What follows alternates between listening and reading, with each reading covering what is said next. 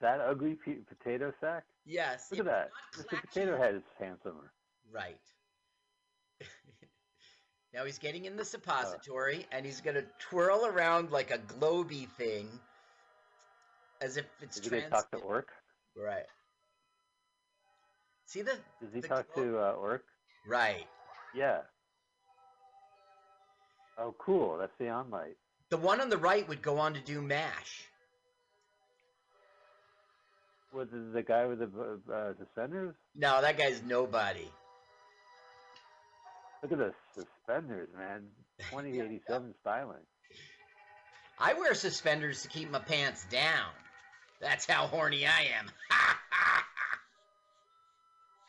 uh, she's a That, does it, oh, do you wear? fish on Flash, and she was in the Night Strangler and Scream of the Wolf, and oh, she's a counter. Cool. All right, here we go. If Paul's still here, uh, don't get jealous. Oh, he, he dumped. He dumped. Oh, oh, under arrest. Something's gone wrong, and Klaatu knows it. Oof. His name is Class 2? Oh, look at that. She's That deviant. I'm going to send right? it. Oh, So pleased. yeah. I did it. I turned the nozzle or uh, moved the lever. I don't even know how to. Whatever we do in the future. With the Star Trek sense. Oh, sound. now we're at the Old West? Were you- Yeah, you'll see in a minute. By the way, the voice on the Oh, he goes- computer, I think it's the Star Trek. Oh, Yeah. there it is. Oh, he showed up in a Western set. Yeah, This is great. We could shoot another movie while we shoot this movie. he's on the Paramount lot. Listen to this voice. It sounds to me like Star Trek. Oh well, it has to be. It's 1966, Carl. I mean, I'm sure like some nerd said, well, let's just do what's on channel NBC. Right. This is the year that Star Trek launched, and there's a lot of Star Trek connections. And ascots. You got to cover that neck. You don't want to show. Does he have a cyborg neck? Like is it machinery? he's Tell me, Carl. he's got some cyborg. You'll see when they get there. Just like the Terminator, he reveals his parts, right? But they look so cheap. Yeah. Listen, if I was a uh, cyborg, I would request that when I die, I would be cremated, so I would my toxins would pollute the air because the machinery would like snap. right. You're a Terminator. the six. Yeah, if I was a six million dollar man, I'd be like, listen, cremate me. I don't want you to salvage my fucking parts. Uh, you spent six million, we're done. There's it would be gonna fun. Terminator 3. Oh, you know, there's Terminator Dark Fate, which I have no, you know, I haven't seen yet. I haven't gone to pirateamovie.com like you to watch a movie. That's exactly right, Mike. That is exactly what I did. You're right about that. Pirateamovie.com. Well, I the Universal Studios tour start. I won't say the name of the site because you get very upset, like you're Justice League. Yeah. We don't need to pirate movies. They're on YouTube. There's a company uh, letting us slide. That's exactly right. Okay, now the It's movie legal. is going to make its first fuck up, I think. Like, he's in the wrong place, clearly. Do you think? Oh, so he wanted 1950. So he's like in the Old West instead of nine, Right. 1966. You know what they called it back then? The West. West? Yeah. Well, the pretty new West. Yeah. Where are you going? I'm going to New West. They changed that slogan years ago. It used to be "Go New West, young man." it's it's go New West, young uh, em- embryo. And then by the time he became a young man, it was the, Really? the New West. Like uh, New Hampshire. Oh man, this New. Did you know that New Jersey was established 1669? That's not exactly so new anymore. Well, have you been to Jersey? Look at this place. I gave this place a Airbnb two stars. Right. I gave this a one star rating on Yelp. Okay, here's the first fuck Well, up the movie. He sees the calendar 1906. This is when I think he should freak out like I'm in the wrong place, the wrong time. But his He memory oh, the- is in the right place. I just think it would have been a great little moment in the film if he Yeah, I see what you're saying. He flipped if he flipped that, but it seems like he it comes across. Yes. Your mashed lady put the dial in the wrong year. Instead of 1960, it was That's right. 1906. 1906. Lady. Now this guy here is chubby. Let's play you his audio. I, uh, I prefer the life of the city. That's the trouble with this younger generation. Younger generation. Where they go Got no respect. right here on this I love that beard. Yeah. So this guy is Chubby Johnson, and he like appeared beside Slim Pickens and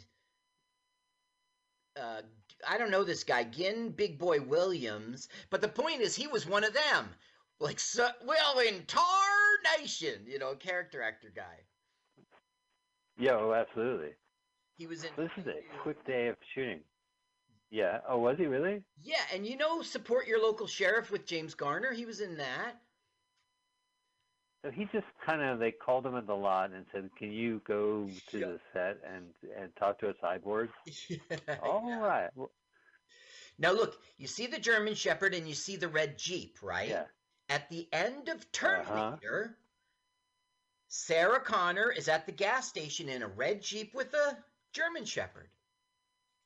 That's a coincidence. Listen, well, I don't know. This is all weird. time travel stuff. It was a coincidence. Was a time traveling killer robot, and a and a dog and a jeep. Right.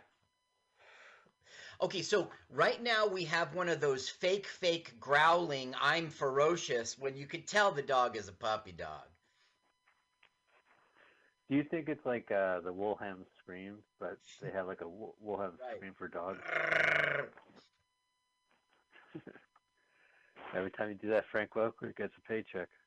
Do you remember Benji uh, did that voiceover?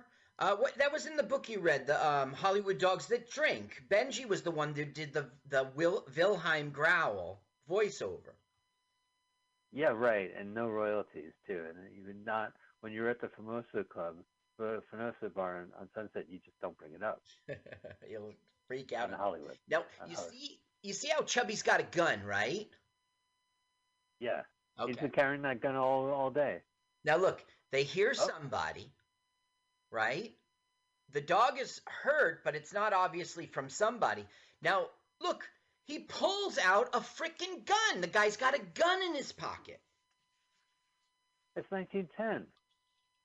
It, it's not. It's 19. Although that hat. They didn't come in in a horse. It was It a jeep. Oh wait a minute. So you're saying that he showed up in a prop house in saw 06? Oh no, the house is that old. He, yes, this whole town is a ghost town. So it's 60 years 60 old. year old ghost town. Right. That's just. I can't conceive of that idea. well, it happens. Nobody's touched the property in 60 years. Okay, now here's my question. Why in the world do they want to kill some hobo? They want him out of the ghost town. For what? You can have a ghost town if people are squatting in your ghost town. Now watch him zap him. Now you see there's no ray that comes out of his gun. You see that? Yeah. But later we'll get rays. Why did he? Well, it just started. Maybe it hasn't ionized on Earth yet. Right. What yeah, I don't get is the guy. there. That guy didn't even draw. He didn't point his gun at him. He shot first. Yeah, I know. Can I get an ionized charge? My ray gun is really low. So look what Klaatu does, this son of a bitch. He steals the fucking Jeep. Because he's on a mission. he. Well, that's what the Terminator does. He just grabs what he can. You know, your leather jacket here, your motorcycle there. Your clothes, your boots, now. Bill Paxton's like, oh, Let me guess, laundry day. By the way, we actually did the movie The Terminator on our podcast because Yahoo Movies had it for free, and we watched. You know, it's it's like one of the greatest movies ever. Next to Yeah. say Terminator Two, Yeah. yeah, and then yeah,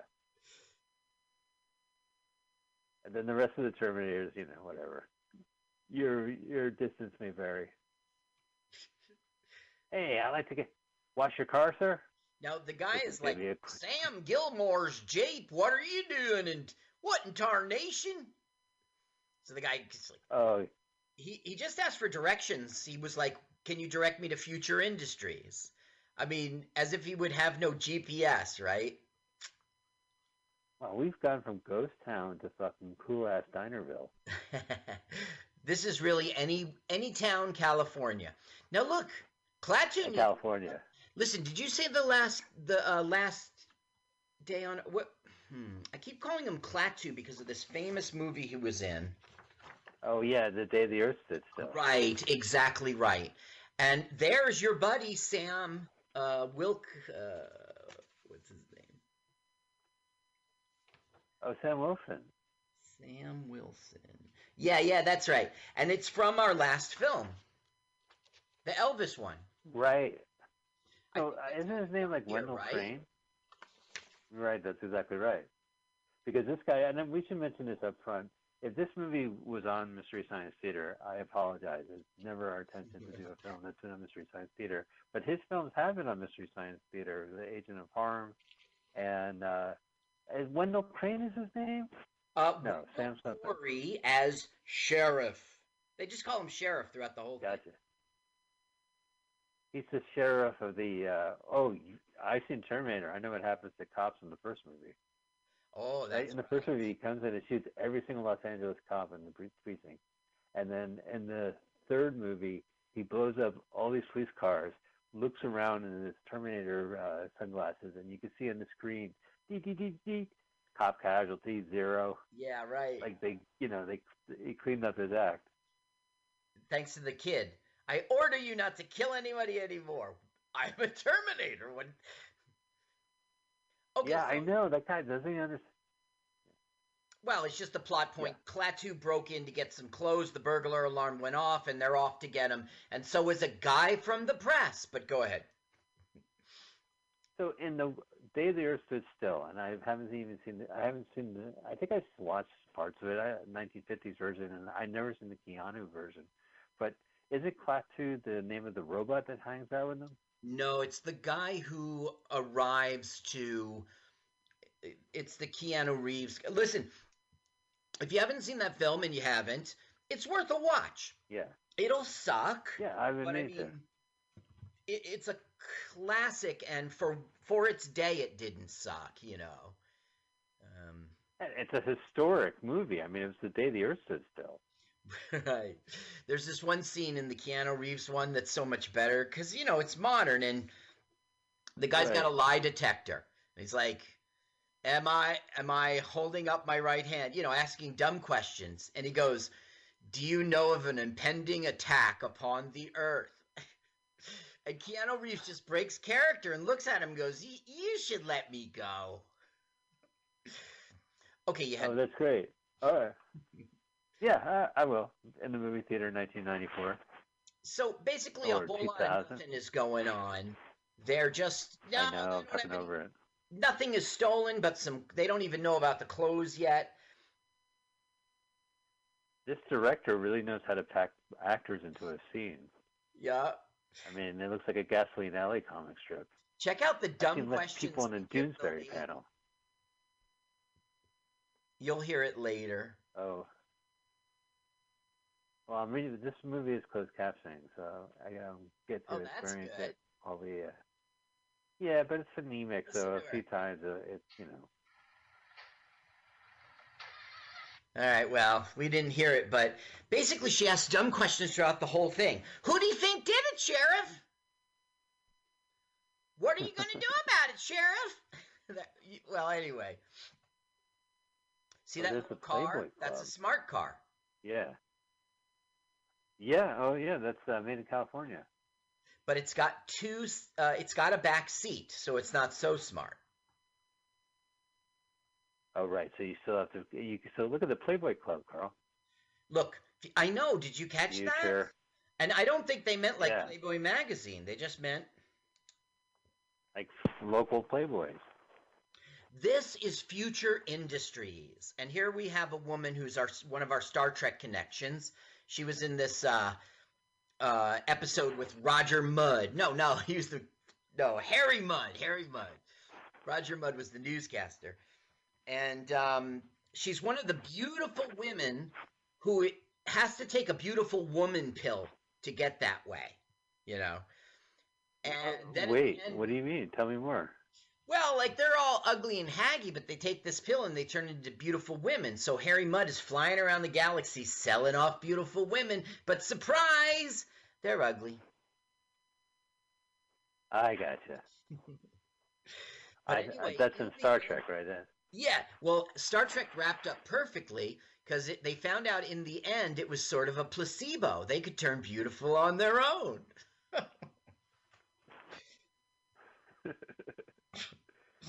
I want to take those pills. You can tell this is a, this computer hasn't moved. Like none of these uh, reels on the computer are even moving. Mm-hmm. Like at least you know have it move and go chug chug and chug chug. chug. There's an oscillator right there on the panel. Right, Ping. right for, production value. Just get it, get the stuff Yeah. up. World, world, world, war 1960s computer. Whiz, whiz, whiz, whiz. All right, I got to tell you a plot point here now. Um, radio telepathy. Radio telepathy, okay? That's what this guy has discovered. And he was talking to the chimp. He was moving the pieces, and the chimp would move the pieces. Weird. me? Say it with me. Radio, I don't get it. radio telepathy. The radio telepathy. He goes on the radio and he tells a chimp to move a chess piece. Over over radio waves, his mind was Uh-huh. connected to the chimp's mind. And so he said, Move this block, chimp. And the chimp did it. And after the tenth time, the chimp says, "Long time listener, first time caller. Uh, why do I need to move these blocks? I'll take your answer offline." When they talk to radio, Right, understood. yeah. Okay, so listen, radio oh, telepathy has yeah. grave consequences in the future. You can tell people what to do. And that's exactly what happens mind control. and this cyborg from the future knows that, and he's gone back to some present day 1966 to stop the future, Right, the future industries, that is. yes. So he's literally stopping the future and stopping future industries. Right, Dude, your doorknob doesn't work. yeah, right. Wow, that's cool. That's how I break into houses. I realign the doorknob, yank that sucker out, and just push my way in. Oh, that chip never cleans up. I have to always have to pick up after the chimp. At least be a considerate coworker. Stop throwing your. There's the old cigarette machine. You could buy a pack of smokes. God, that guy has a hunch. He should go to a chiropractor. Klaatu, absolutely. Now this is Karen Steele. She was the star. She's the Star Trek connection. She's born in Honolulu. She was a cover girl and a model, Nice. but uh, you know, she's become an actress now, and of course she was in Mudd's Women, like I told you. She there was some Oscar-winning film called Marty, Marty, and she was in it. Marty. Yeah. Is that the one where uh, Ernest Borgnine is a dum dum and then he becomes a genius and then he starts getting dum dum again? I don't know. No, no, Marty. No, there's no. That's flowers. Do you remember flowers for Algernon? Algernon. See, they changed the name because dumbasses like me can't pronounce it. But it they feed like a, a test mouse like brain food, brain pills, and he's all like, "I'm smart." Right? But then he starts going dumb again, and it's like his journal. He's like, Uh, I am writing a journal. I am a genius mouse. Or they fed it to a human, I think. I don't know. Anything but this movie, girl. I- I'm kidding. I'm interested. okay, you're right. Oh, look, production value. The lights went on. Oh yeah, there's flickering lights. That's More than right. one. Of and that's course. safe and not cost, a lot of money. And Klaatu was the one that made. I don't even think- he's a man of action. This is not a set. They went to a location. Some set designer didn't say, "Let's throw a safe in the background." Right. They went to a college. Yeah. Okay, you could do it, but don't touch the fucking dude. That cyborg's touching our reel. You There- there's Carl's real, demo. you could cause a real issue. Real talk. Please get so he wants to know where is Professor Sigmund Marx, inventor of radio telepathy? And you better answer me, girl. And she's like, I, whatever do you mean? And she's not, you know, and he's like, I'm from the future. And she goes, Of course you are. So Klaatu realizes he can't just order this dame around. He's got a mind controller with radio telepathy. oh wow. So if a cyborg gets his hand on that, I don't know. I think he gives Cyborg from Justice League a bad name. Do you? Don't you think? Yes, I agree. He's always wearing that glove, by the way. Is that because he hit? That's the special effect cyborg piece. No, his other hand is human. He's always wearing that glove because he's hiding under there like Terminator looking fingers. Yeah, that's what I figure. And it's cheaper to have it in a glove. What's he doing? Is he using his cyber fingers? Well, no, right now he's like talking her up. And sh- look, he put the whammy jammy on her. I am in your control. Now he plugs into the radio telepathy uh, chair and doesn't put it on her He ears, right? her? Right. He he hypnotizes her to sit in the hypno chair. I mean, Yeah. He's already hypnotized. What more? Now that doesn't go with the plot that he had the power to hypnotize her, but that's what he did. Yeah, they just happen out of nowhere. So now we're finding out that Professor Sigmund Marx uh, created this radio telepathy, which in the future really causes a lot of problems. So this guy is like a rebel cyborg or something. The resistance put him together. And so he's come back to stop Professor Marx by taking him to the future and explaining what he did wrong. You with me? I guess. yes. Is there a test? So Professor Sigmund created this thing that fucks up the world. So they send a robot back to talk him out of it, essentially. Oh, all right. And they're going to bring him to the future. As long as it, This is the second mistake this movie made, in my opinion. His mission should have been to kill Professor Sigmund Marx. And then, through his experiences with Sherry here, he learns humanity. And he decides not to kill him, but to talk him into it. You see? They blew it.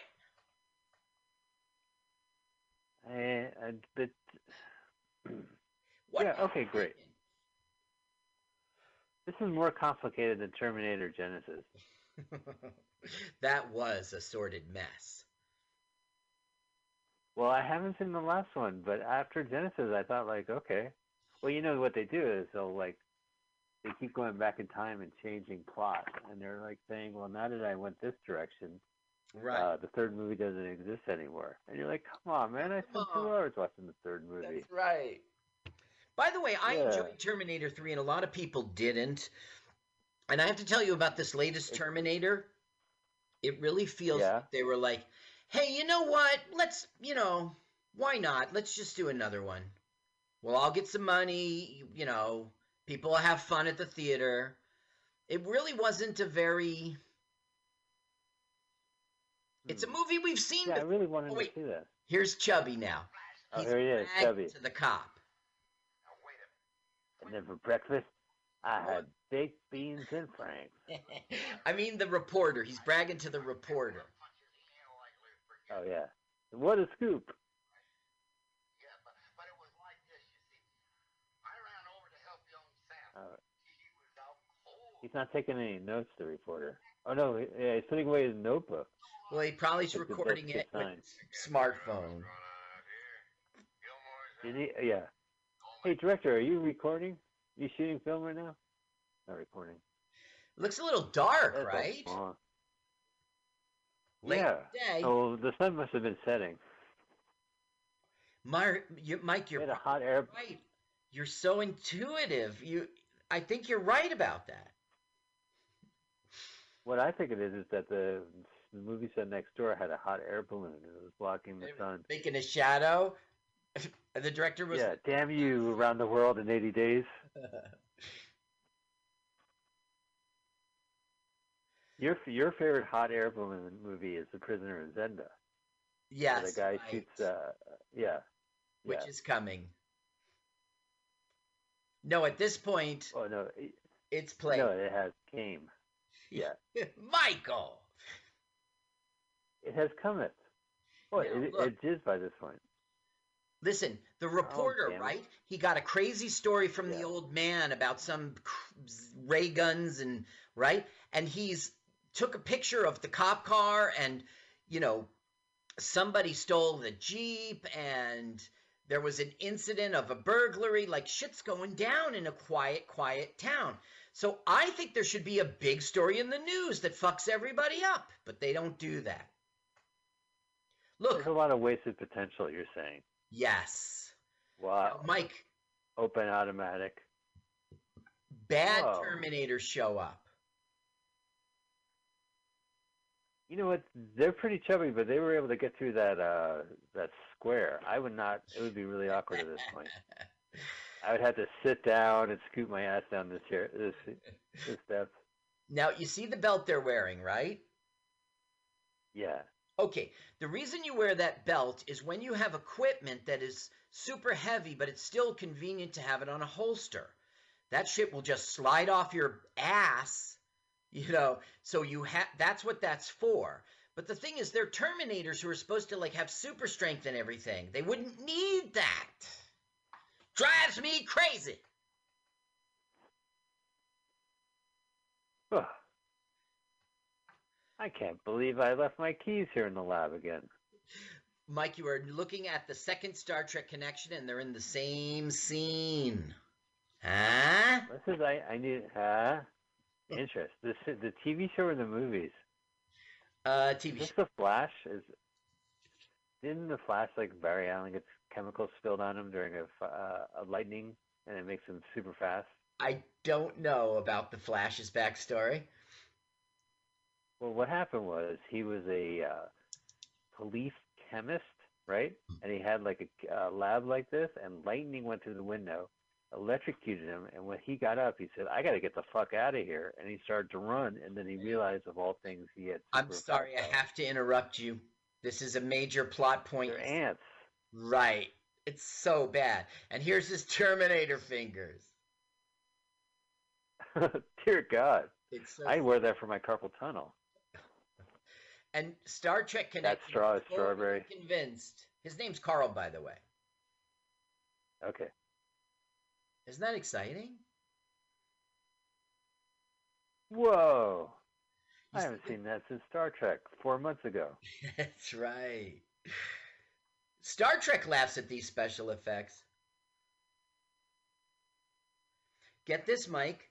The guy who did our special effects, his name is Roger Yeah. George. He did Repo Man. He did Terminator 4, uh, in 1984. He did The Howling.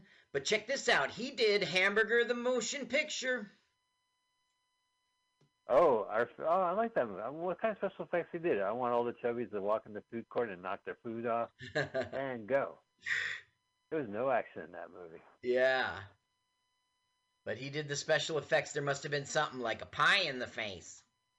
We saw that movie. I don't even remember. I remember it was Mr. Handsome got kicked out of all the schools, so they finally sent him to hamburger school at McDonald's Land, right? Right. Well, that was the premise. It's like he he had to be a good like, yeah, right.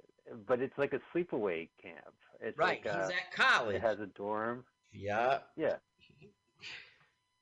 Okay, so Sharon came over and she was like, I've been brainwashed and I totally believe this weirdo's story. And so Carl, Dr. Zeller, was like, this is fucking bullshit. And then Terminator said, Yeah, look at these Terminator arms. See my chest here, huh? Is this bullshit? So what they're doing is he's totally on board now and he's removing from him an implant. so that these they're called trace. Oh, I gotta play this. Hold on. They have a wife husband fight. Andrew, look at the way you parked this fool car. You're blocking the whole place. Meant to. Don't want nobody to get in ahead of me. Andrew, stop blowing that fool horn. That's what I want. Service. so Guys know what we're talking about. I want service. Henry, get my head out of your fool lap. I want service. Okay, here's the whole thing the director did. We're going to see the super strength of the tracers. See, they keep looking at their watches because it's the homing beam where the uh, where Klaatu is. Now, they're going to move a car with their bare hands. Ready? Whoa, because they're evil Terminators. Right. See? This is Get the worst service. way, One car. star. Uh... This the the the full service at the gas station at Jerry's is, is left to be desired. They moved our car. One star. Look at this hot rod. Jesus creepers. How many stars you give that? Holy shit. I give that a five out of two. That's fucking like I've never seen. That's a movie prop car. No, nobody built a car like that. I give it a five out of two. that. You see the Ooh, let's run into this set. Yep. Wow, this is like the Saturday Night Live sketch. Uh, remember, like in season two, they'd be like, "We're the Loud Family." Yeah. Listen to. Check out the. It is 1966. In the lab, I guess. The lights are on. Swinging. Found some secret project. The guy in the chair was in Rollerball. He's one of the teammates. Oh, really? Yeah, John Beck. I can see that. He has like a rollerball extra look. Oh, he, he was in Sleeper. square jaw. Sleeper. Oh, right. The So- good Woody Allen movie. Now the doctor is like, my, my those asshole teenagers just showed up. My daughter's friends. Now Sharon has to pretend that she's so much older than them, and they have to pretend they're young. That's the B story. No, we're Look just gonna see Go, them Daddy-O. now for no reason. You see the one in the red dress? She was a Mickey Mouseketeer. That's her backstory. Nice. So she's got the dance moves down. Yes. Do you think that this movie is so? This movie is so old. The parents, the old people are talking to young people like, "Okay, boomer," because the boomers were young back then. Mhm. Wow, she's going four nine.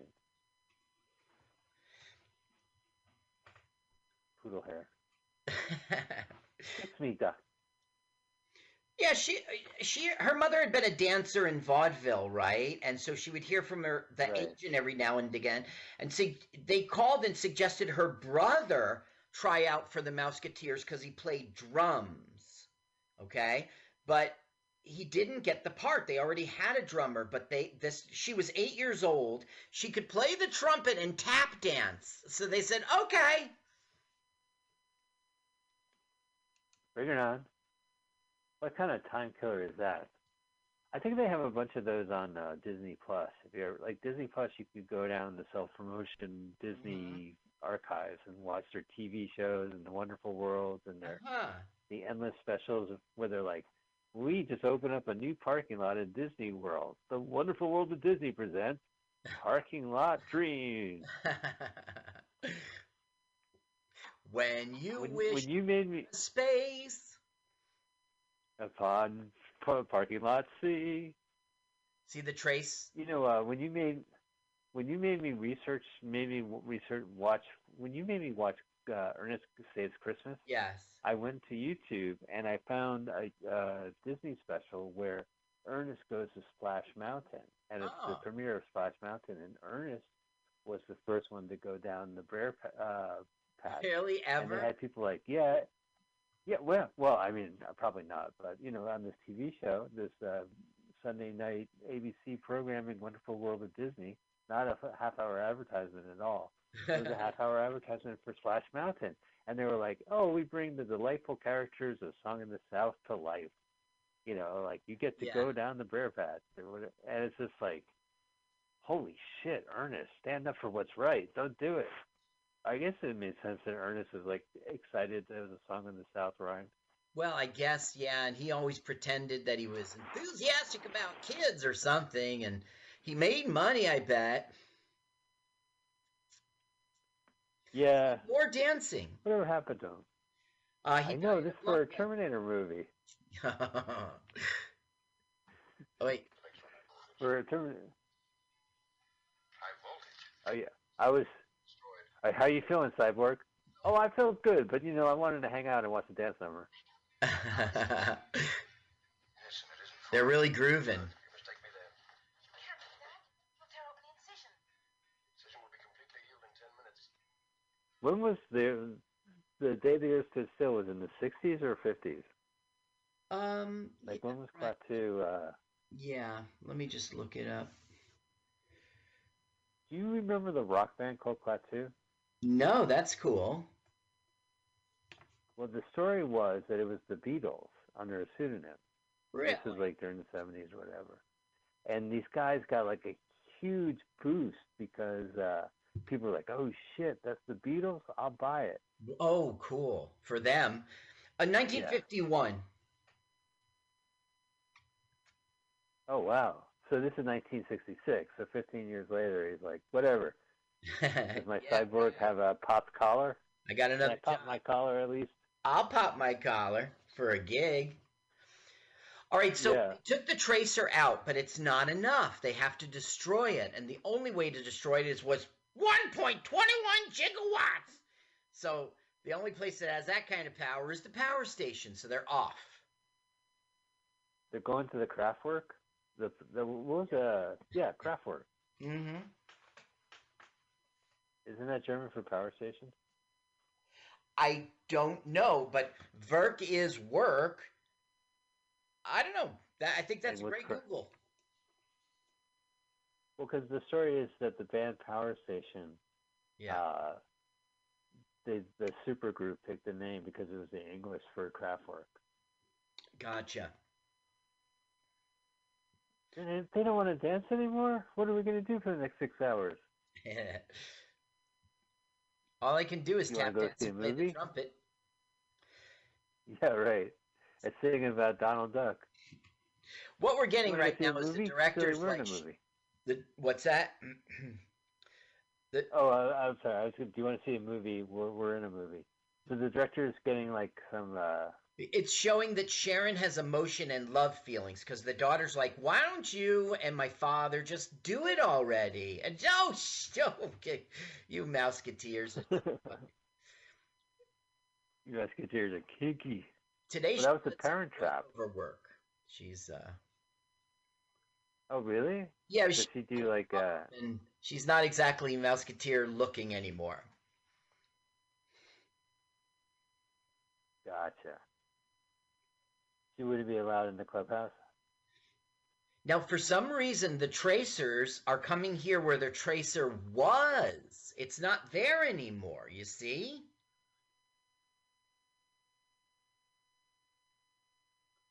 Oh my God! They went into Jack Tripper's house. right, with the, the arching door. Listen, here's what I want to say. You see some guys running down the street. They didn't know that they were there to harm them. Look what happened. Special effect. Yeah, this is pretty cool. Can't believe the homeowner allowed them to shoot this movie in their house. Right. Would have been better served to have a cheap set. Look at Rollerball Guy. He doesn't even know there's a movie going on. He'll do a good job in Rollerball and in Sleeper. Oh, he Was got he like so- away. Oh, Jesus! Never punch an evil Terminator. What's wrong with you? Take us to your zipper. Take us to your sweater. Bathrooms this way. There's two good reasons Sharon got this fil- film, and that's they're right under her nose. You know, we want to. Can we watch one movie from the '60s where we don't comment on the girl's sweater? All right. No, the answer is no. The answer is no. Well, we because we watched an Elvis movie and it was like he said They were sharp. talking. They were Nurse Diesel. oh boy. So, just to be a pig, disgusting man, I want to say that the uh, Jill eh, with the white shirt on back there has almost no cleavage to speak Yeah. of. Well, that's why she's cowering in the back. Director's uh, request. Back into the hot rod. Listen, it makes explosion noises. Listen.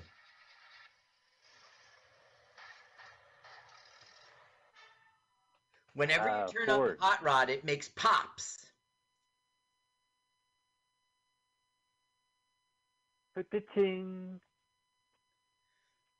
They're at the power station. And he said, Sharon, you wait here because you're a helpless female. And she said, If you think it's best, Carl. What was this? There was some like it's hot. The heat is on. What was the power station song from the power group Mm. power station? That was a solo guy. Some feel the Oh, it was like. Oh right. Oh, maybe I'm thinking of. uh Robert Palmer, is that his name? Yeah, that's what I'm thinking of. Robert Palmer. God, that's weird. But there was a supergroup. Anyway, I'll, I'll let it go. Okay, now, to foil the tracer, he's setting up a trap. He knows everything about their technology because it was fed into his brain. So this is like Terminator 2 when the Terminator is good. He was evil in the first 10 minutes of this movie, and then Right. he turned around and now he's good. by mind controlling a girl.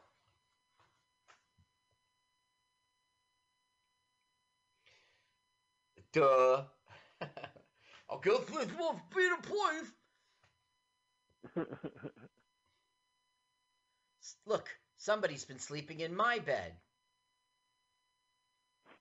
Someone's been eating my porridge.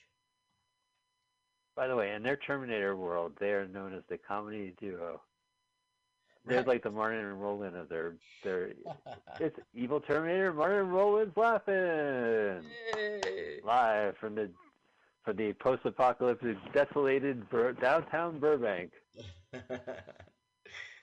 Population none.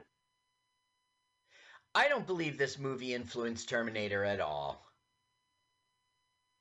So that's the notoriety of this film is that the plot lines are so similar. Like when we watched Terminator, we there was a credit saying based on an idea by or inspired by an idea by Harlan Ellison because Right, Harlan it's Ellison not this guy. science fiction writer. Yeah. No, but there's no like the producer. I think it said the producers would like to acknowledge Harlan Ellison. I think that was how they legally solved it. Yeah. But there was no like Anne Cyborg 2087 from 1966 Right. Wendell Crane. It was from an episode of the Outer Limits television show. Right, that's right. That Harlan, back when Harlan wo- wo- you would write all that stuff. Uh, yeah, uh, adapted from his 1957 short story Soldier from Tomorrow. Soldier is an episode of the original Outer Limits television show. Ellison brought suit, blah, blah, blah. Now, listen, James Cameron doesn't like this at all. He absolutely denies it. He had nothing to do with the lawsuit. The He wasn't even looped in. I, yeah, I would believe him. He said it was a really bum deal and I had nothing to do with it and I disagree with it. But that's what happened. This Harlan was a real jerk, you know. He would be physically violent to people in, in like a corporate setting. He seriously was a problem person. That I did not know. I mean, I knew that he would either he was a prolific writer, and a, Yes. most of the time it was introductions and pre- prefaces where he brings up stories. And he's one of those like larger than life uh, lawsuit guys. He Mm-hmm. sued the Comic Journal um, among other things, and I didn't realize he was physically abusive. It's a shame because I, I read a It's like- bunch of his stuff, and like- you know, Physically abusive puts all this label on it. It's like he was like one of those people who would punch a guy, you know? Like but I mean, like you, your boss should not. Be, yeah. yeah, I guess I see what you're saying. Like, so if you're if you're at a bar, chances are you're going to get decked by Harlan Ellison, Ellison. yeah. I'm Beethoven, Yeah. bitch. I wrote that Star Trek episode and that Outer Limits. Look, they're climbing up ladders. That's it. That's only a Terminator could do that. Right. No relation. So We are evil Terminators. Sharon knew of the the tracers that were coming after Klaatu, uh, but Klaatu didn't know. So that's why she drove over in the hot rod. Watch, there's a big. jalopy. Now the funny The roof. thing is, Yeah. it wasn't the kid's car. It was it was the guy from Rollerball's car, John Beck. So why did he let him? Sharon was like, "Can you drive John's car?"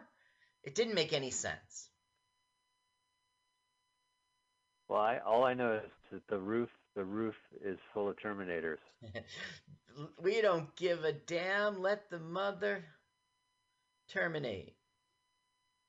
Terminate. Man, how much fucking roof? Woof. They are like on the bungalow of the Paramount movie set. Like, let's just shoot on the top of the roof. Yeah. You know, my dog Location, location.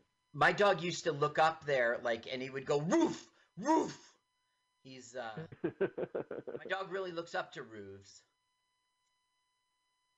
didn't uh, didn't uh, your dog like trees as well? yeah. I one time I was I, he was. one time I was really torturing him, and then he, I said, "What's? Why do you look at me so mean? What would you like me to do?" And he goes, "Wait, no, I messed that up. What were you saying about trees?" Okay.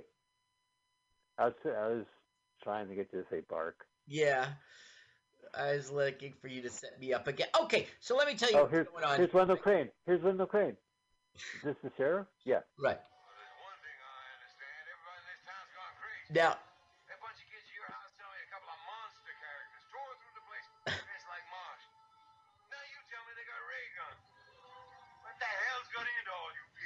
now this happens the whole Ew. time. Everyone he encounters, he's like, "Are you crazy?" He never puts two and two together that everybody's saying the same thing. Right. Yeah. They're telling him. Well, you know, we were talking about Wendell Crane, and that we saw him in the 1957 movie, so that was like 11 years ago for this Yeah. guy. And that his IMDb page has it under trivia that he, his career got diminished because of alcoholism. Like Right. that's like some kind of trivia. But he looks pretty hell bent in this movie. Yeah, absolutely. He's sweating. He, he was a politician too. He was a politician. Um, so, um, what I want to tell you is there's this one scene where he's doing that, like, everybody's crazy. And he thinks that these guys are up on the roof and they're just going to wait and smoke them out. You know, they can't get down from the roof unless they want broken legs. But he doesn't know that they're Terminators and they can absolutely just jump Right. off the roof. So then he goes, What dang fool said that they were downtown? And the cop goes, Judge Smith, sir. And he goes, What? Well, let's go investigate. It's it's really funny. Like he respects the judge or it's politics or something. Wow, guy snapped that chain. Yup. Rip. Oh, I'm gonna open that door. He was mad at the No wood plank's gonna stop me. product placement. Oh, n- now the door's ajar. The now doors the are door is gaped. ajar. Hey, here, keep your eyes open. I'm gonna raise All right, let's tag this wall. bottom up here. Cyborg 20. Is Cyborg 2087 is tagged? Like, does he tag walls with that? Or that would be my graffiti. if he did, you couldn't read it. All right. That's the weirdest thing about graffiti. You look at it and you can't read it. I mean, that's the yeah, I point. know. What's It, it, the point of graffiti is to be read, and you can't read it. It's the stupidest thing. it's part of the environment. I mean, sometimes you know it's. Uh, I like it because you always see the same motif pop up. Mm-hmm. You know, so like I like the stickers that have nonsense words on it, and they just post it everywhere. My favorite is Beesbop 187. Oh, I, I'm a Turk 182 fan Sure, myself. 182. Remember Timothy Dalton's brother was a Oh. firefighter? and when he died, he used his name Turk 182, and he and he tagged uh, New York City, and uh, they're at like Yankee Stadium, and in the uh, booth is celebrity actor Paul Sorvino to to Ah. uh, ring in the first pitch, and they're like, "What? Turk 182 tagged the the stadium." All right, I'm talking about other movies. Now he's putting two and two together. two happen to be by the power station tonight. Wendell? Yeah, he's putting two and together. Why? How was it that you guys were at the power station tonight? We were on our way to the research lab. Future Industries is just down the highway, you know. I know where it is. And I also know it's way after midnight. Well, we're preparing a big experiment for the morning. and it sounds mighty peculiar. Mighty peculiar. Mighty peculiar. Two so-called lunatics just happened to choose your house to break into. This guy. And you two just Like, Wendell to be- Pierce has like the. It's not Wendell Pierce. Wendell Carey. Wendell Pierce is a different actor. Wendell. Uh, just read when those maniacs been seen on the highway. yeah, it's it's Wendell Wendell Corey. Wendell Corey. He's All right, sheriff. Wendell Corey. Here he goes. Reported seen a maniac now. Judge Elwood. Who? Judge Elwood, sir. Well, let's get over there and investigate. I don't know. Was that That's great. now? Here's more reporter needling for what's going on, and he never drops his bomb story. You know.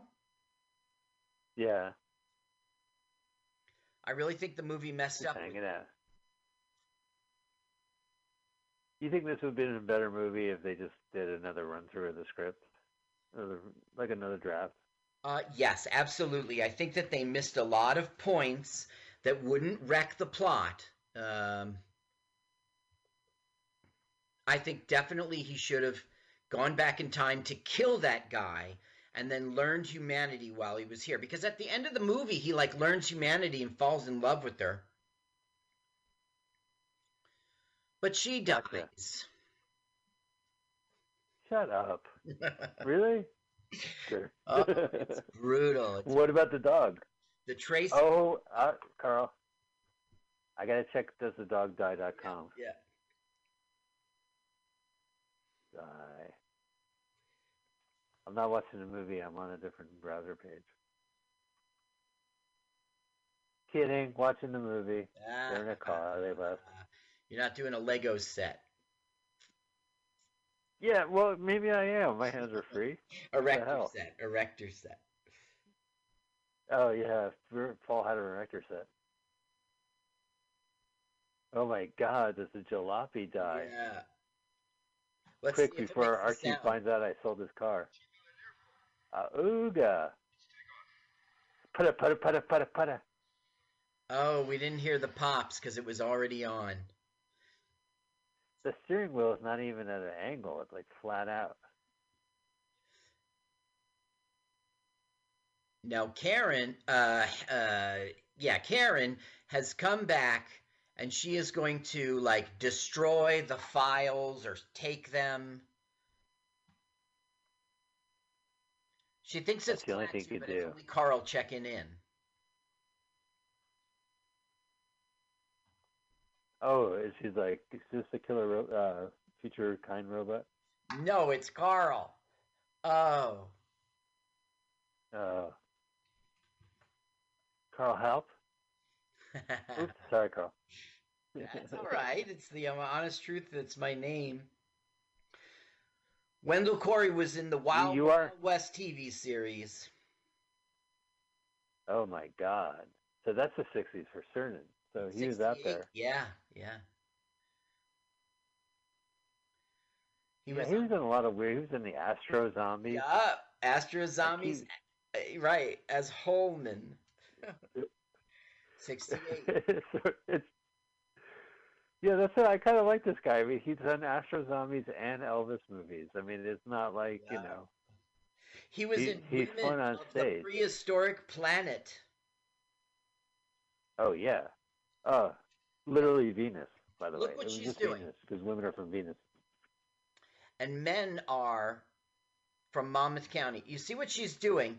She wants to contact Klaatu, so she gets the brilliant idea. Well, I'll just put on his telepathy thing.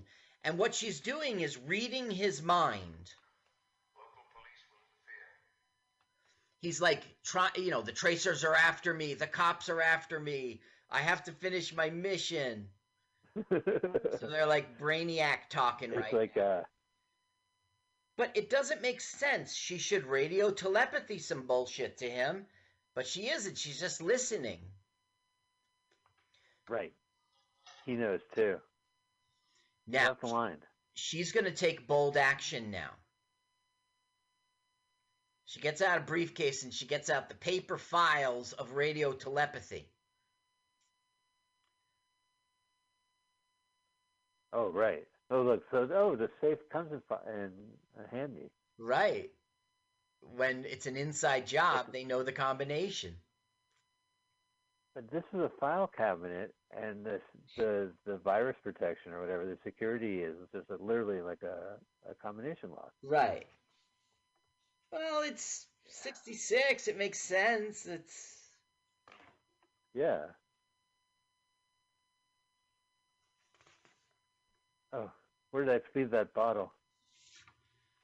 When you leave work, you got to check to make sure you didn't leave like your your Yep. pot pipe or like some weed or like you know your bottle, your fifth, your eighth. Okay, I got to turn off the machine. That's to stop the whirling. Isn't that your demo tape in the machine? Yup, Your that's your third generation. Yeah.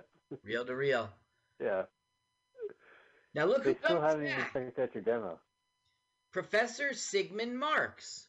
Is that Sigmund Freud and Karl Marx put together? Probably, right? Now look what he's Probably, going yeah. for. The radio telepathy file. Same file. Sharon, what are you doing?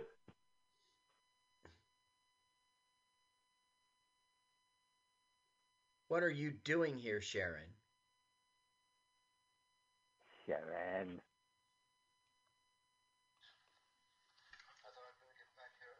Oh, I was just hanging out waiting for files.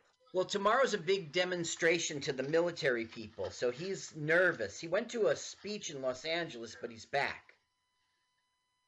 Radio telepathy files aren't here. The radio telepathy files are missing. Sure, I put them in the cabinet. What the fuck, Sharon? They're not in these Who would have known the combination? Did you move Right. Yes. Did I leave it on top of the uh, tw- Your notes, your diagrams. She The whole admits. thing, everything pertaining to the project, it's all in here.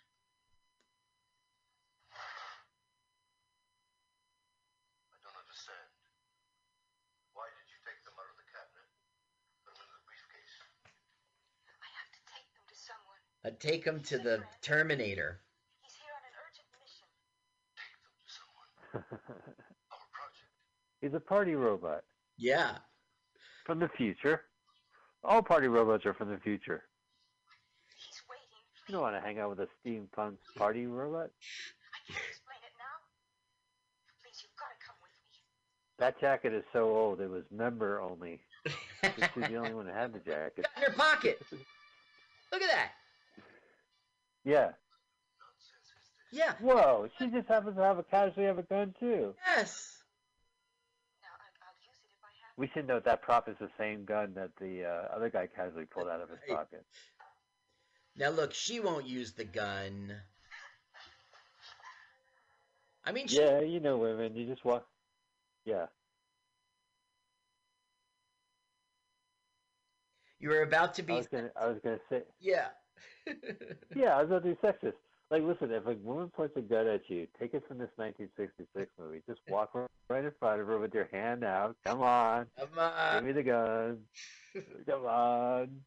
You pull the gun out on me, you're not going to use it.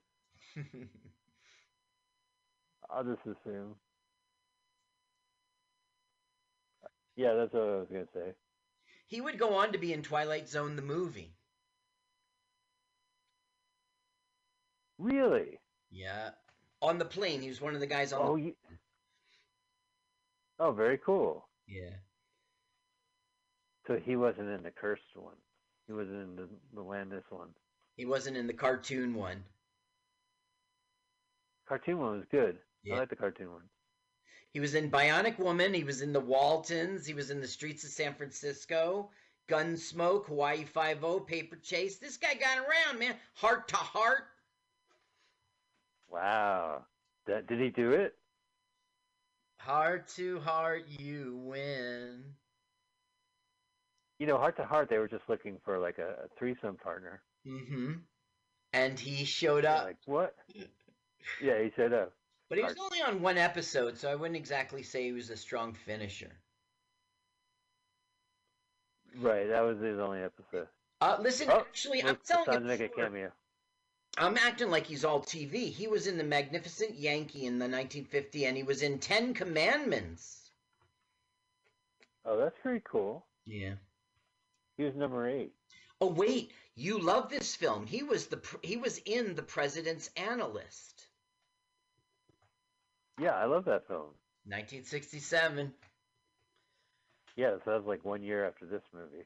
Yeah. So I went to Netflix and I was like, The President's Analyst, please. Mike Spiegelman recommends it. And Netflix was like, What are you talking about? Oh, right, yeah. Come on. So I had to go to, I, I'll have to go to my illegal site because it has everything, Mike, Yeah, well, and then you'll find it. Uh, including else can you find it? viruses. all right, I'm going on the Mutiny Radio computer. Can I stream it? Do you know that site? No. It's uh, canistream.it, like Italy. Like it's not going to work. Yeah, see, urbanpixels.com took it. Oh, wait, movie streaming. Okay, so Sharon Yeah, let's hang out here.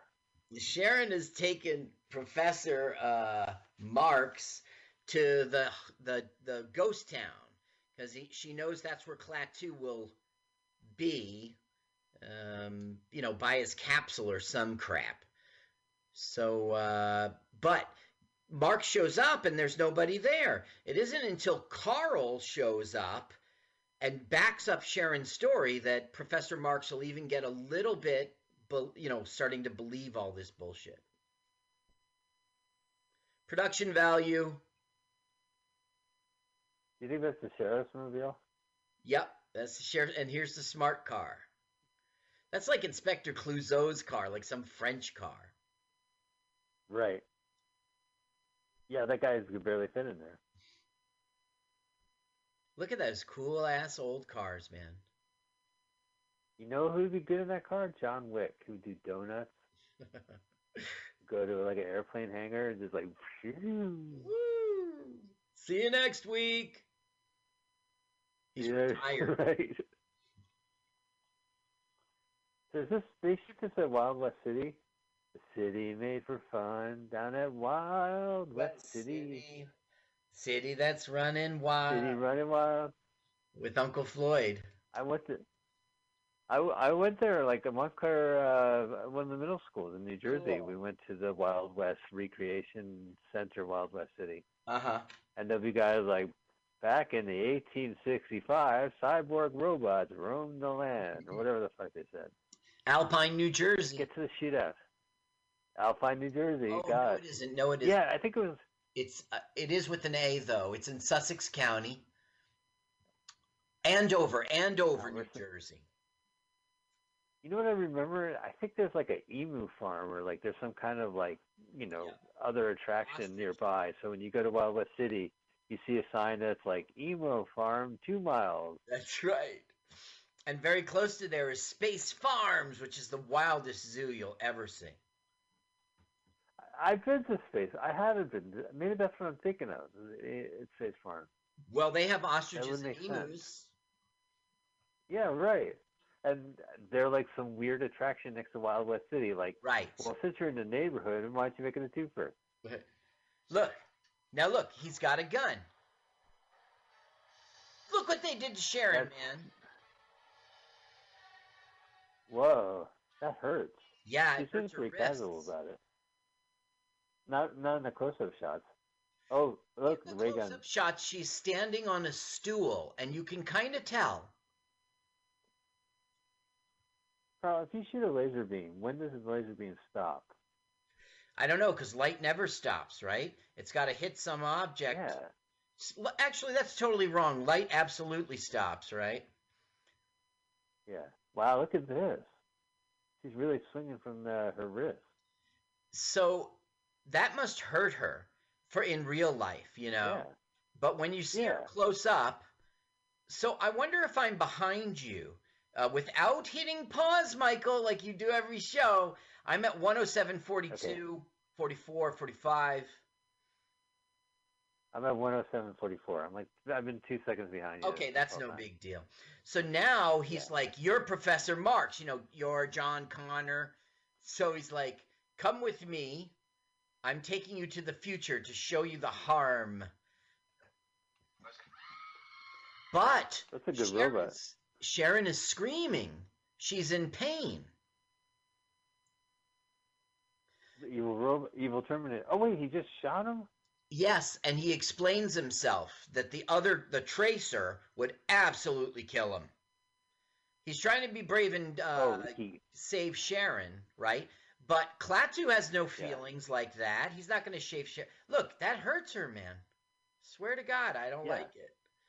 Look at this. It seems really wildly inappropriate. Like all of a sudden, they're like, you know, because of snuff film. So now it's like, Maybe aren't you sex save dungeon. Sharon? He's like, I got no feelings, bub. Yeah, Look at her It's swing. my feelings have been replaced by robotics. Right. But here you're he cyborg, has you're half human. his moment. Watch.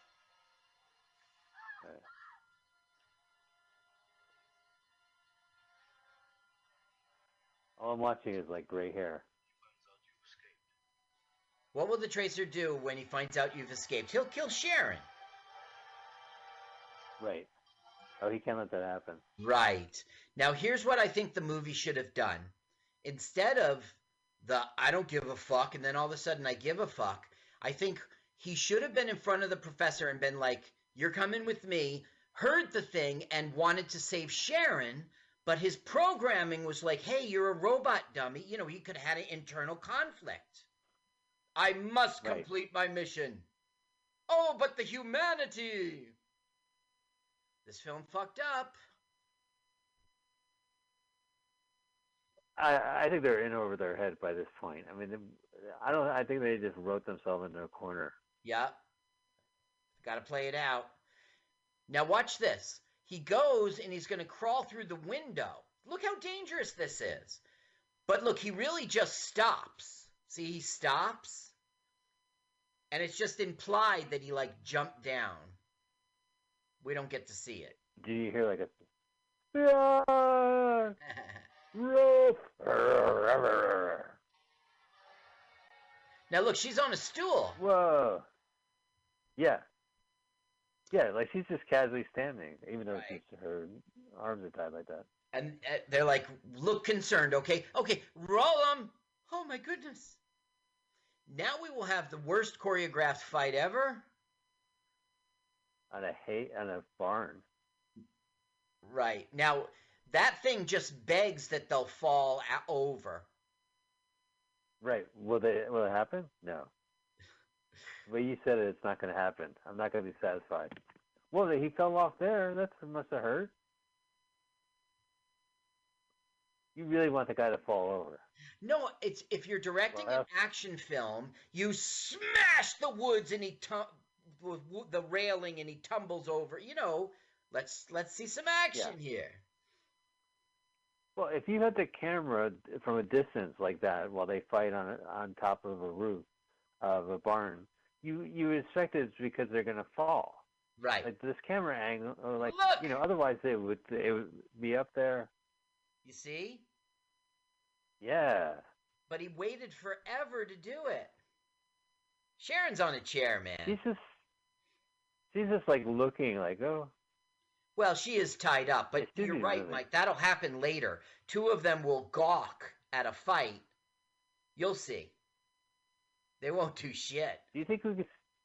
You could see her shadow when they cut to her, so I wonder if you could see the stool. Wow, he's kicking. That's a pretty nasty fight. Yeah. When I said the worst choreographic f- choreographed fight, I, I guess I really was just talking about the beginning. That that was pretty good. No, but this the fight. The choreography is kind of nasty in this. I mean, Yeah. he's like just hitting him with a with a plywood. Plank. Look, Oh, watch my stool the, boys. the movie. Oh yeah. What a weird sight. I'm getting aroused.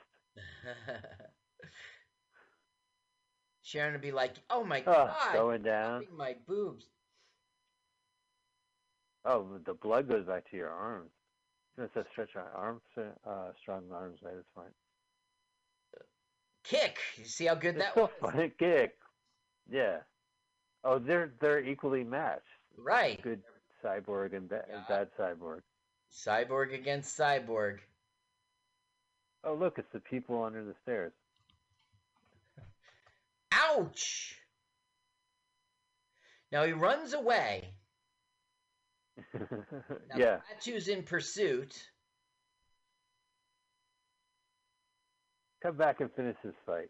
Yeah, see that those glass that glass begs to be broken.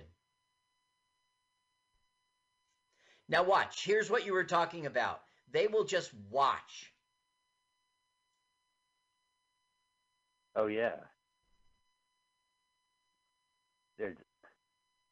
I can't believe they're still fighting like this. I mean, why Ah. help by going over there and like grabbing the guy's feet, you know? I mean, Yeah, right. Should Give it a little. gun- Maybe they want to ride home and they don't know who's going to win. This fight's go on forever. yeah, this is it. We know who's gonna win now. Klaatu is like, die! Or uh, turn off, uncyborg. Right. Cyborg off.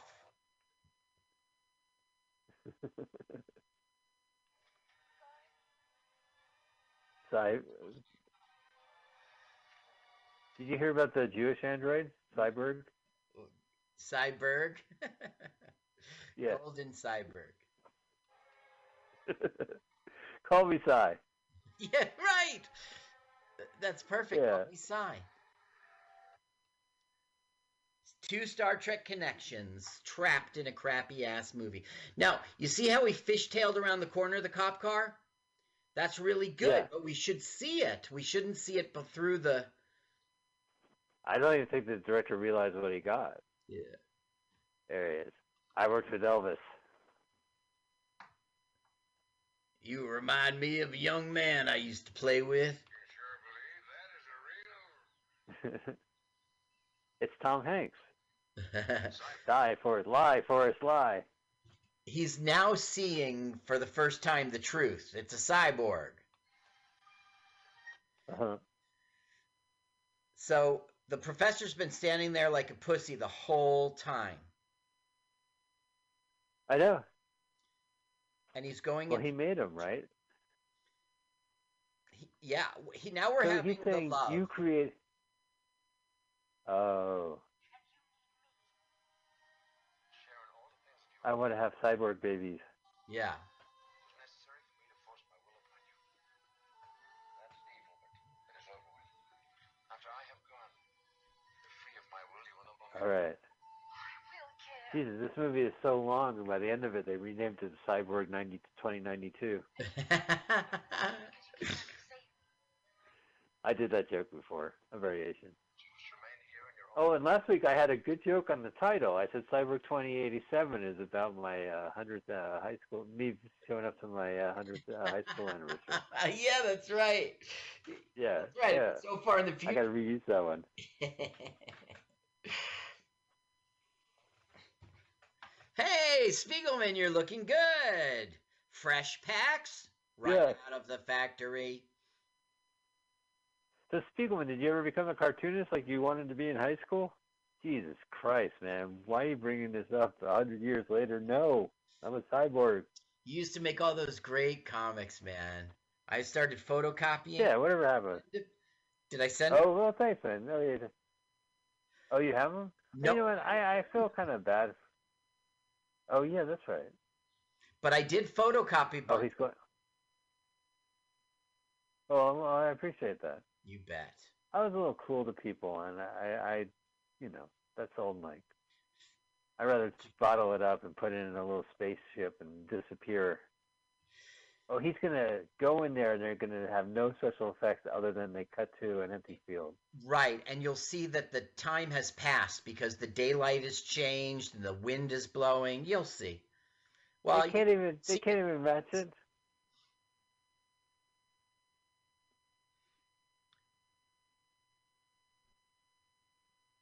Pow. Now Yeah, she knows right. It's the afternoon. she knows at 9 p.m. everything will like she'll forget everything. She'll go back to normal. Look at her. She's skipping through. Ha la la la. Yeah.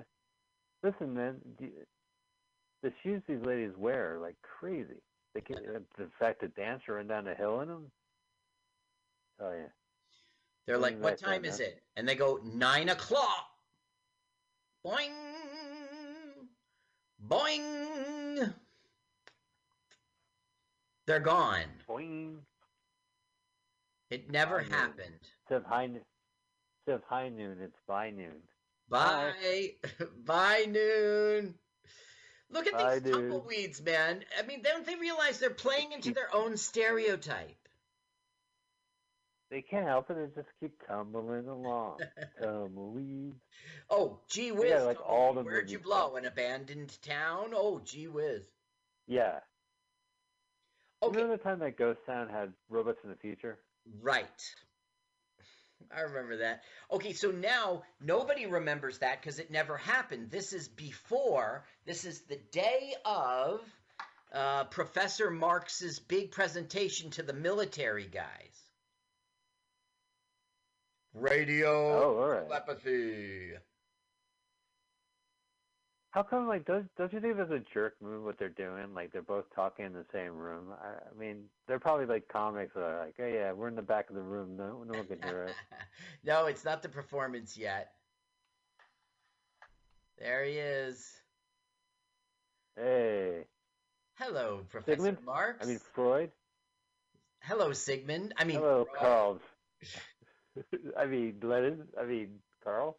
Hello, Trotsky. I mean, Marx. Uh, I mean, the USS Beagle. I mean, Darwin. I mean, Sigmund. All right. Oh, look, it, it's Bull from Night Court. Richard Moll. Communication system. Radio telepathy. Brrr. I must disappoint you. I know all the actors in this movies are like our dads. yeah. I'll demonstrate. I don't understand, Professor Marx. We were under the impression you are now ready to reveal your development. Yes, that's true, Mr. Secretary. Yeah.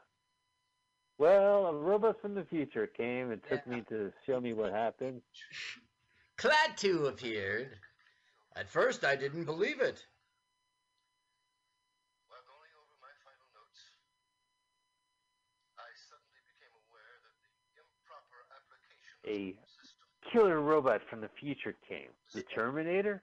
No, it was Cyborg 20. Let's just forget it. Wasn't even anything like Terminator. well, that a great deal of time Well, you know in Cyborg 2087 Genisys, uh, the robot goes back in time and decides not to go to the town, so this never happened. I'm a scientist, gentlemen, not a political or military strategist. And as a scientist, Are they are they wrapping this movie up? Really?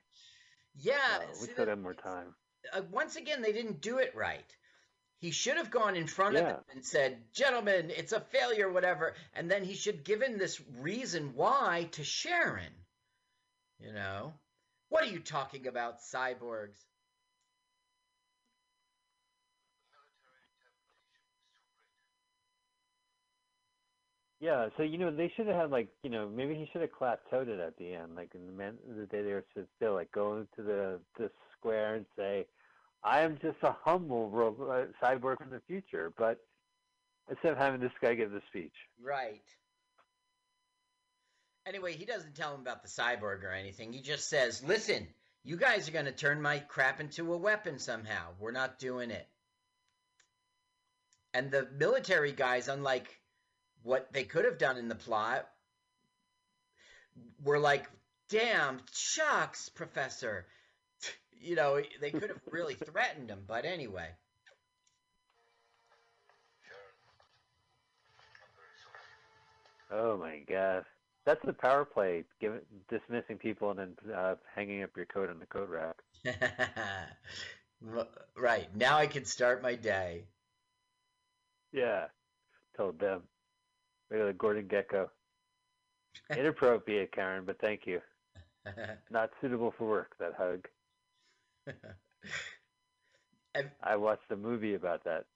One time I went to Mexico for work to uh, cellular, I forget the name, Cent- Centurion, whatever. I went to a wireless company down there, and all the girls in Mexico, the women, um, when they say hello, you know, you shake the guy's hands, and the girls get close to you, lean on you, and kiss your cheek. I swear to God, Mike. Huh. Never knew. But I mean, part of the greeting is the leaning in. I'm Right. serious. Yeah, yeah, right. Huh. Well, oh look there. Finally, I get some work done. Where's that bottle? Now here's our last scene. It's the same scene we were in with the cops before, and we're gonna get like uh, Wendell Corey being like, "Nothing ever happens in this town," and that's supposed to be our big ah ha ha moment. You were wearing that badge, I swear you were a chief. Your deal, JC. Yeah, they're just What is your reading comic books and playing. Oh, Right. they're playing poker again.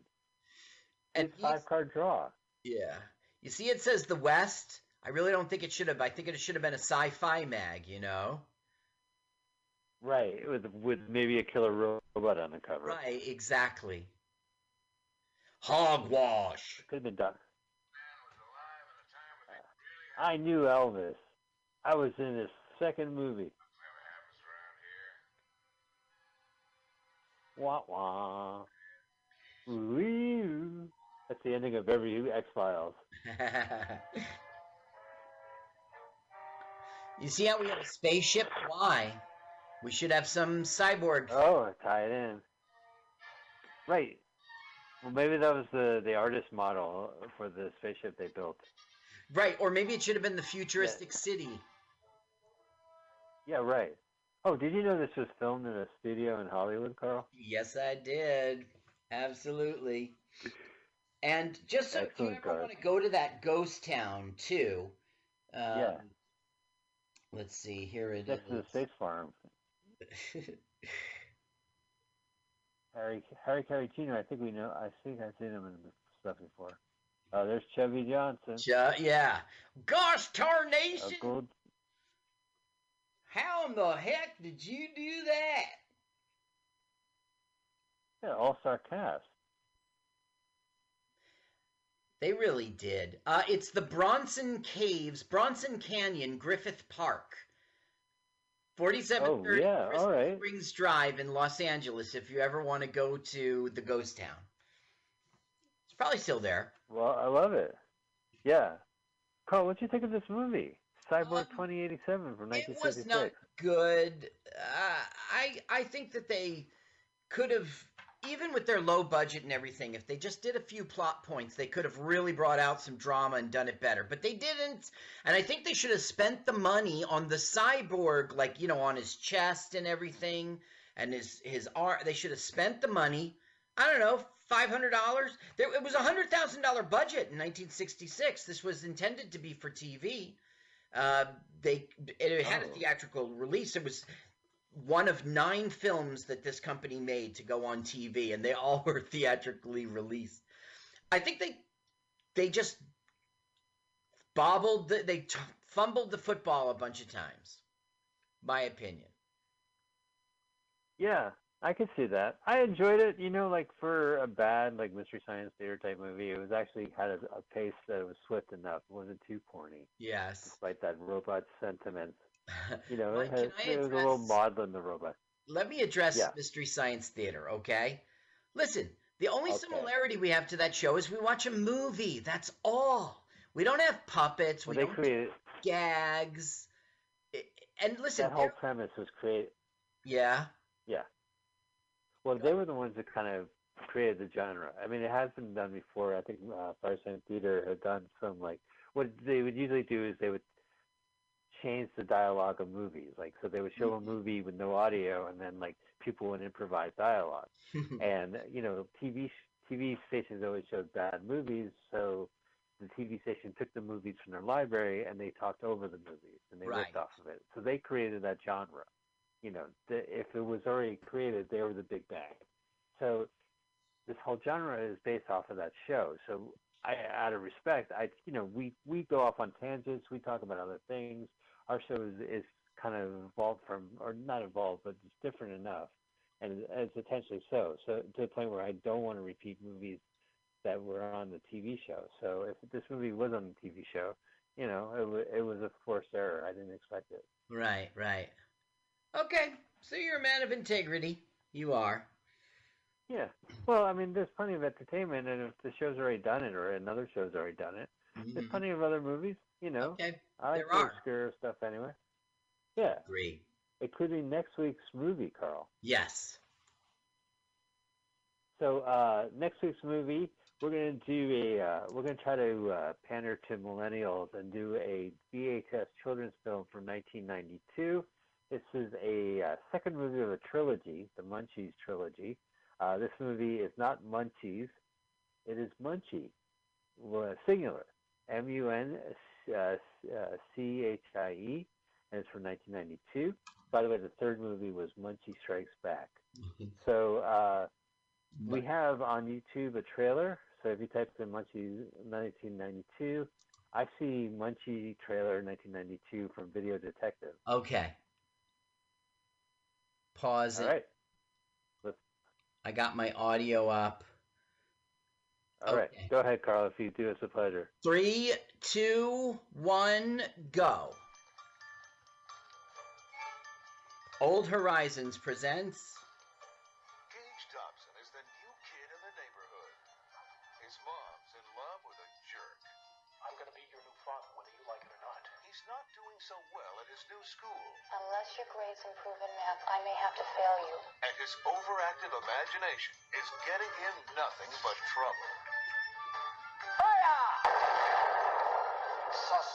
Life's not looking so great for Gage Wish I was dead. To be or not to be? Arriba! until Who said that? Me, I did, pal.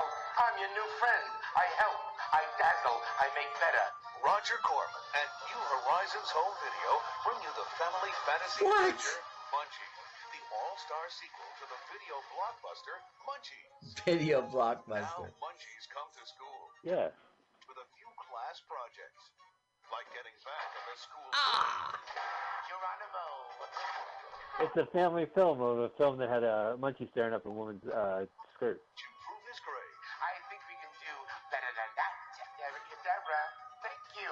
Bunny cakes. Sounds like the guy in War Games. Eddie Deezen. No, the uh, the other one who was from Canada, who was in that movie we saw, Meatballs 3. Yeah.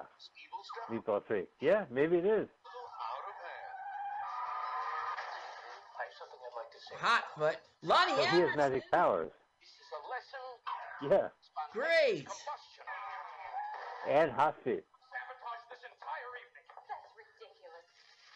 You should never Wow, that was a fireball. Yeah. Um,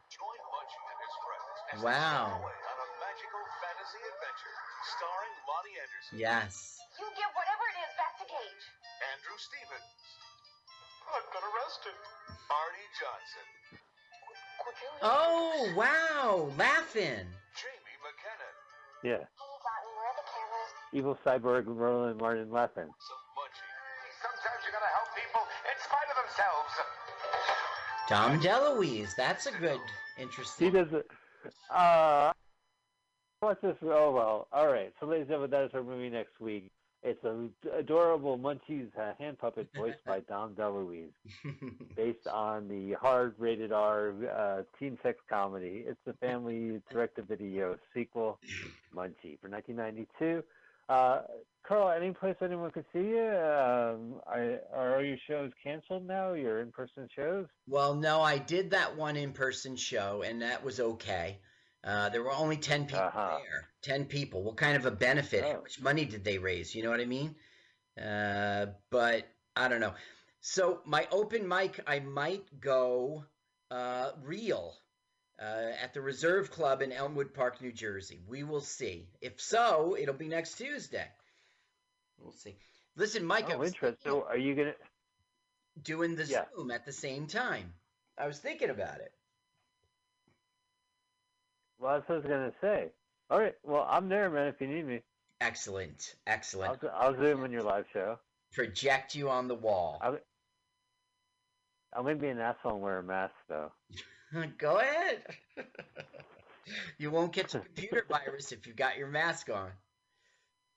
Oh, I have at McAfee. All right, well, that sounds good. And guys, you go to issuu.com. That's uh, issue spelled with two U's. You can find Savage Henry magazine. I wrote for the humor magazine out in Humboldt County, and they have a really weird way to see it online, but it is online. Uh, and then I got nothing uh, going on. The amusement park story. What was that? The amusement park story, right? Isn't that what your article's about? Oh, it's yeah, it's new guidelines for amusement amusement parks reopen with new guidelines. Perfect. So uh, yeah, it's a part of the social distancing parity issue. Uh, so yeah, check it out. It's uh, a long way to get there, but you'll find it on issuu.com with two U's. Well, that's been the show. I think we ran out of things to say. Yeah, Mutiny Radio does have a fundraiser going on, and they're trying to raise five thousand dollars before September. This show will definitely be heard before September. If not, still go to GoFundMe. I'm sure there's a new one. Uh, and uh, yeah, support Mutiny Radio and uh, keep listening to our show. That's it. That's all. Uh, and that's been the show. Thank you, Carl. Thank you, audience, for the show. Thank you. Let's watch a full length movie on YouTube with Mike Spiegelman. Let's watch a full length movie on YouTube with Mike Spiegelman. Hi, this is Carl. I wrote this song. My turn-ons are satin sheets. I love to be outdoors. Follow me on Twitter. Jokes to Carl. The French duh, not the duh duh. Let's watch a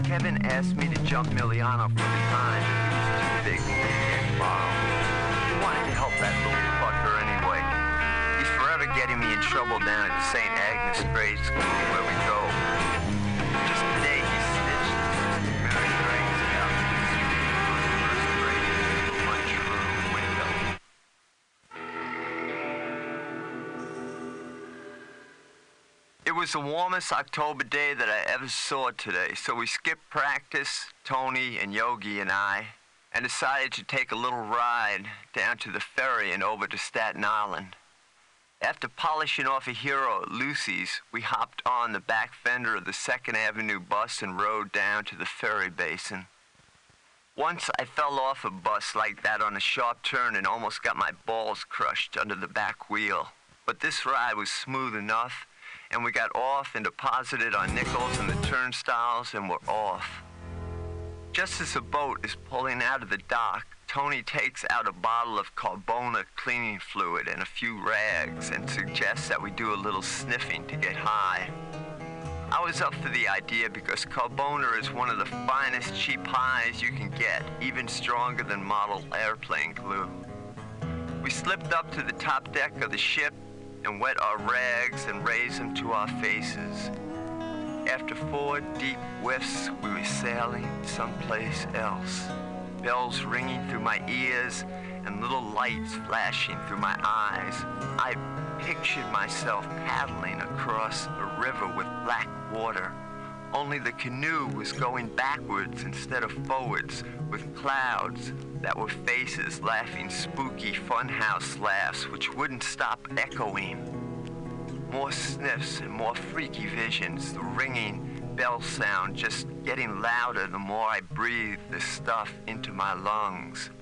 I kept it up for about 10 minutes, but by then I was getting too dizzy to handle it and I had to fling down the rag and make it to the side rail, sick as possible. I began puking wildly. My eyes felt like bowling balls, and they were watering like mad. Tony and Yogi had done themselves in too, and they ran over to join in the ceremony. Then we recovered enough to hear shouts from the bottom deck, and wiping off our eyes, we realized we had zeroed in all over the head of some dude. More unfortunate was the fact that the guy was fantastically huge and looked horribly pissed. Wasted no time in making it for the nearest hiding spot, knowing the guy would be up after us any second. We got to the other side of the boat and did a quick Steve McQueen act over the rail and down to the lowest deck. Then we ducked into the bathroom and into the last toilet stall, locking the door and sweating our balls off. We hung on in there, reading the little penciled in obscenities until the boat docked. After about 10 minutes, we sent Yogi out to see if the coast was clear. He came back and signaled us out, and we ran our asses off the boat, through the terminal, onto the nearest bus. We came to a nice park somewhere in the middle of the island and played ball with the local lames all day, taking on everyone, even guys as old as 16 or so. It was almost dark when we caught our ferry back to the city again, keeping a sharp lookout for our friend and vowing we'd never sniff that stuff on any ferry again.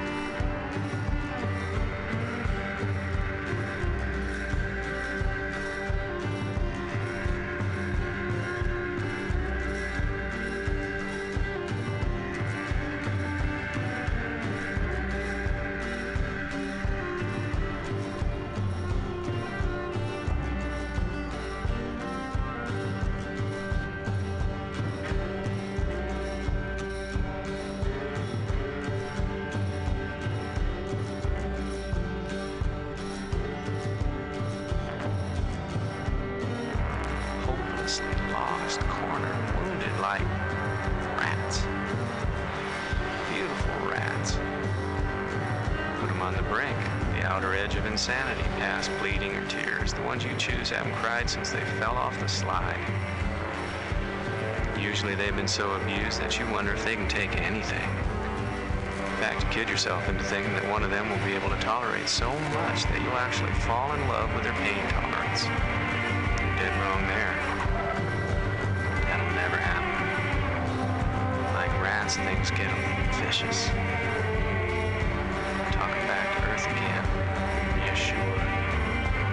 Some straw to cling to, whatever, so you can fuck 'em and start it all over again. A guy I knew used to drown his pets so that they were just on the other side, and then he'd rescue them. The memory he gave them was a smiling, loving face pulling them out of the barrel, laying them on the grass, dust coating their muzzle. He did it in secret for a couple months off and on, but we knew that he really loved something about those dogs. Because he knew what they could take. He was impressed. He'd stroke them, pet them, hold them, whisper in their ear. Then he'd drown his dog or his friend's dog again. He did it in a big 50-gallon drum that we used for trash cans. His dad would bring them home from the shipyard. Greasy pieces of lettuce floating with particles. of Who the hell knows what? Anyway, he showed me one day what it was that got him off. Here's his fourth grader. Bleeding scratches and bite marks on his brown arms, laughing in this unfunny way, and crooning to these yelping, desperate, writhing doggies. Sooner or later, he'd get him. He was fucking inexhaustible. He'd take hours to catch a dog. You could tell what was on his mind. They'd hide, but they'd have to show up at the wash pail to eat the scraps and dry dog food sometime, right? In fact, he knew that they knew he knew, and that made it better.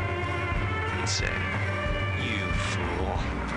As he grabbed the dog and dragged him away. I'm gonna drown you, Fido. He called every dog Fido and asked me why. Pretty soon the hose would start spinning this greasy mess of water around the barrel. He'd get 'em in. And you don't know how long it takes for a Labrador to drown. You don't measure it in minutes.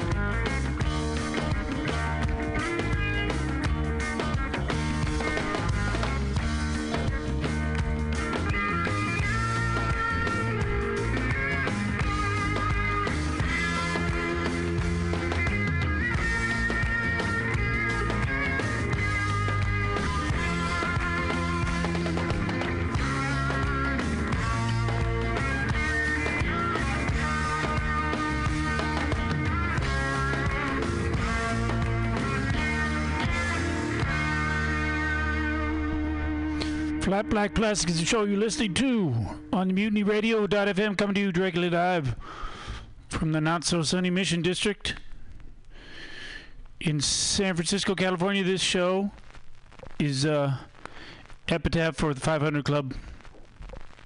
God rest you. Good bar.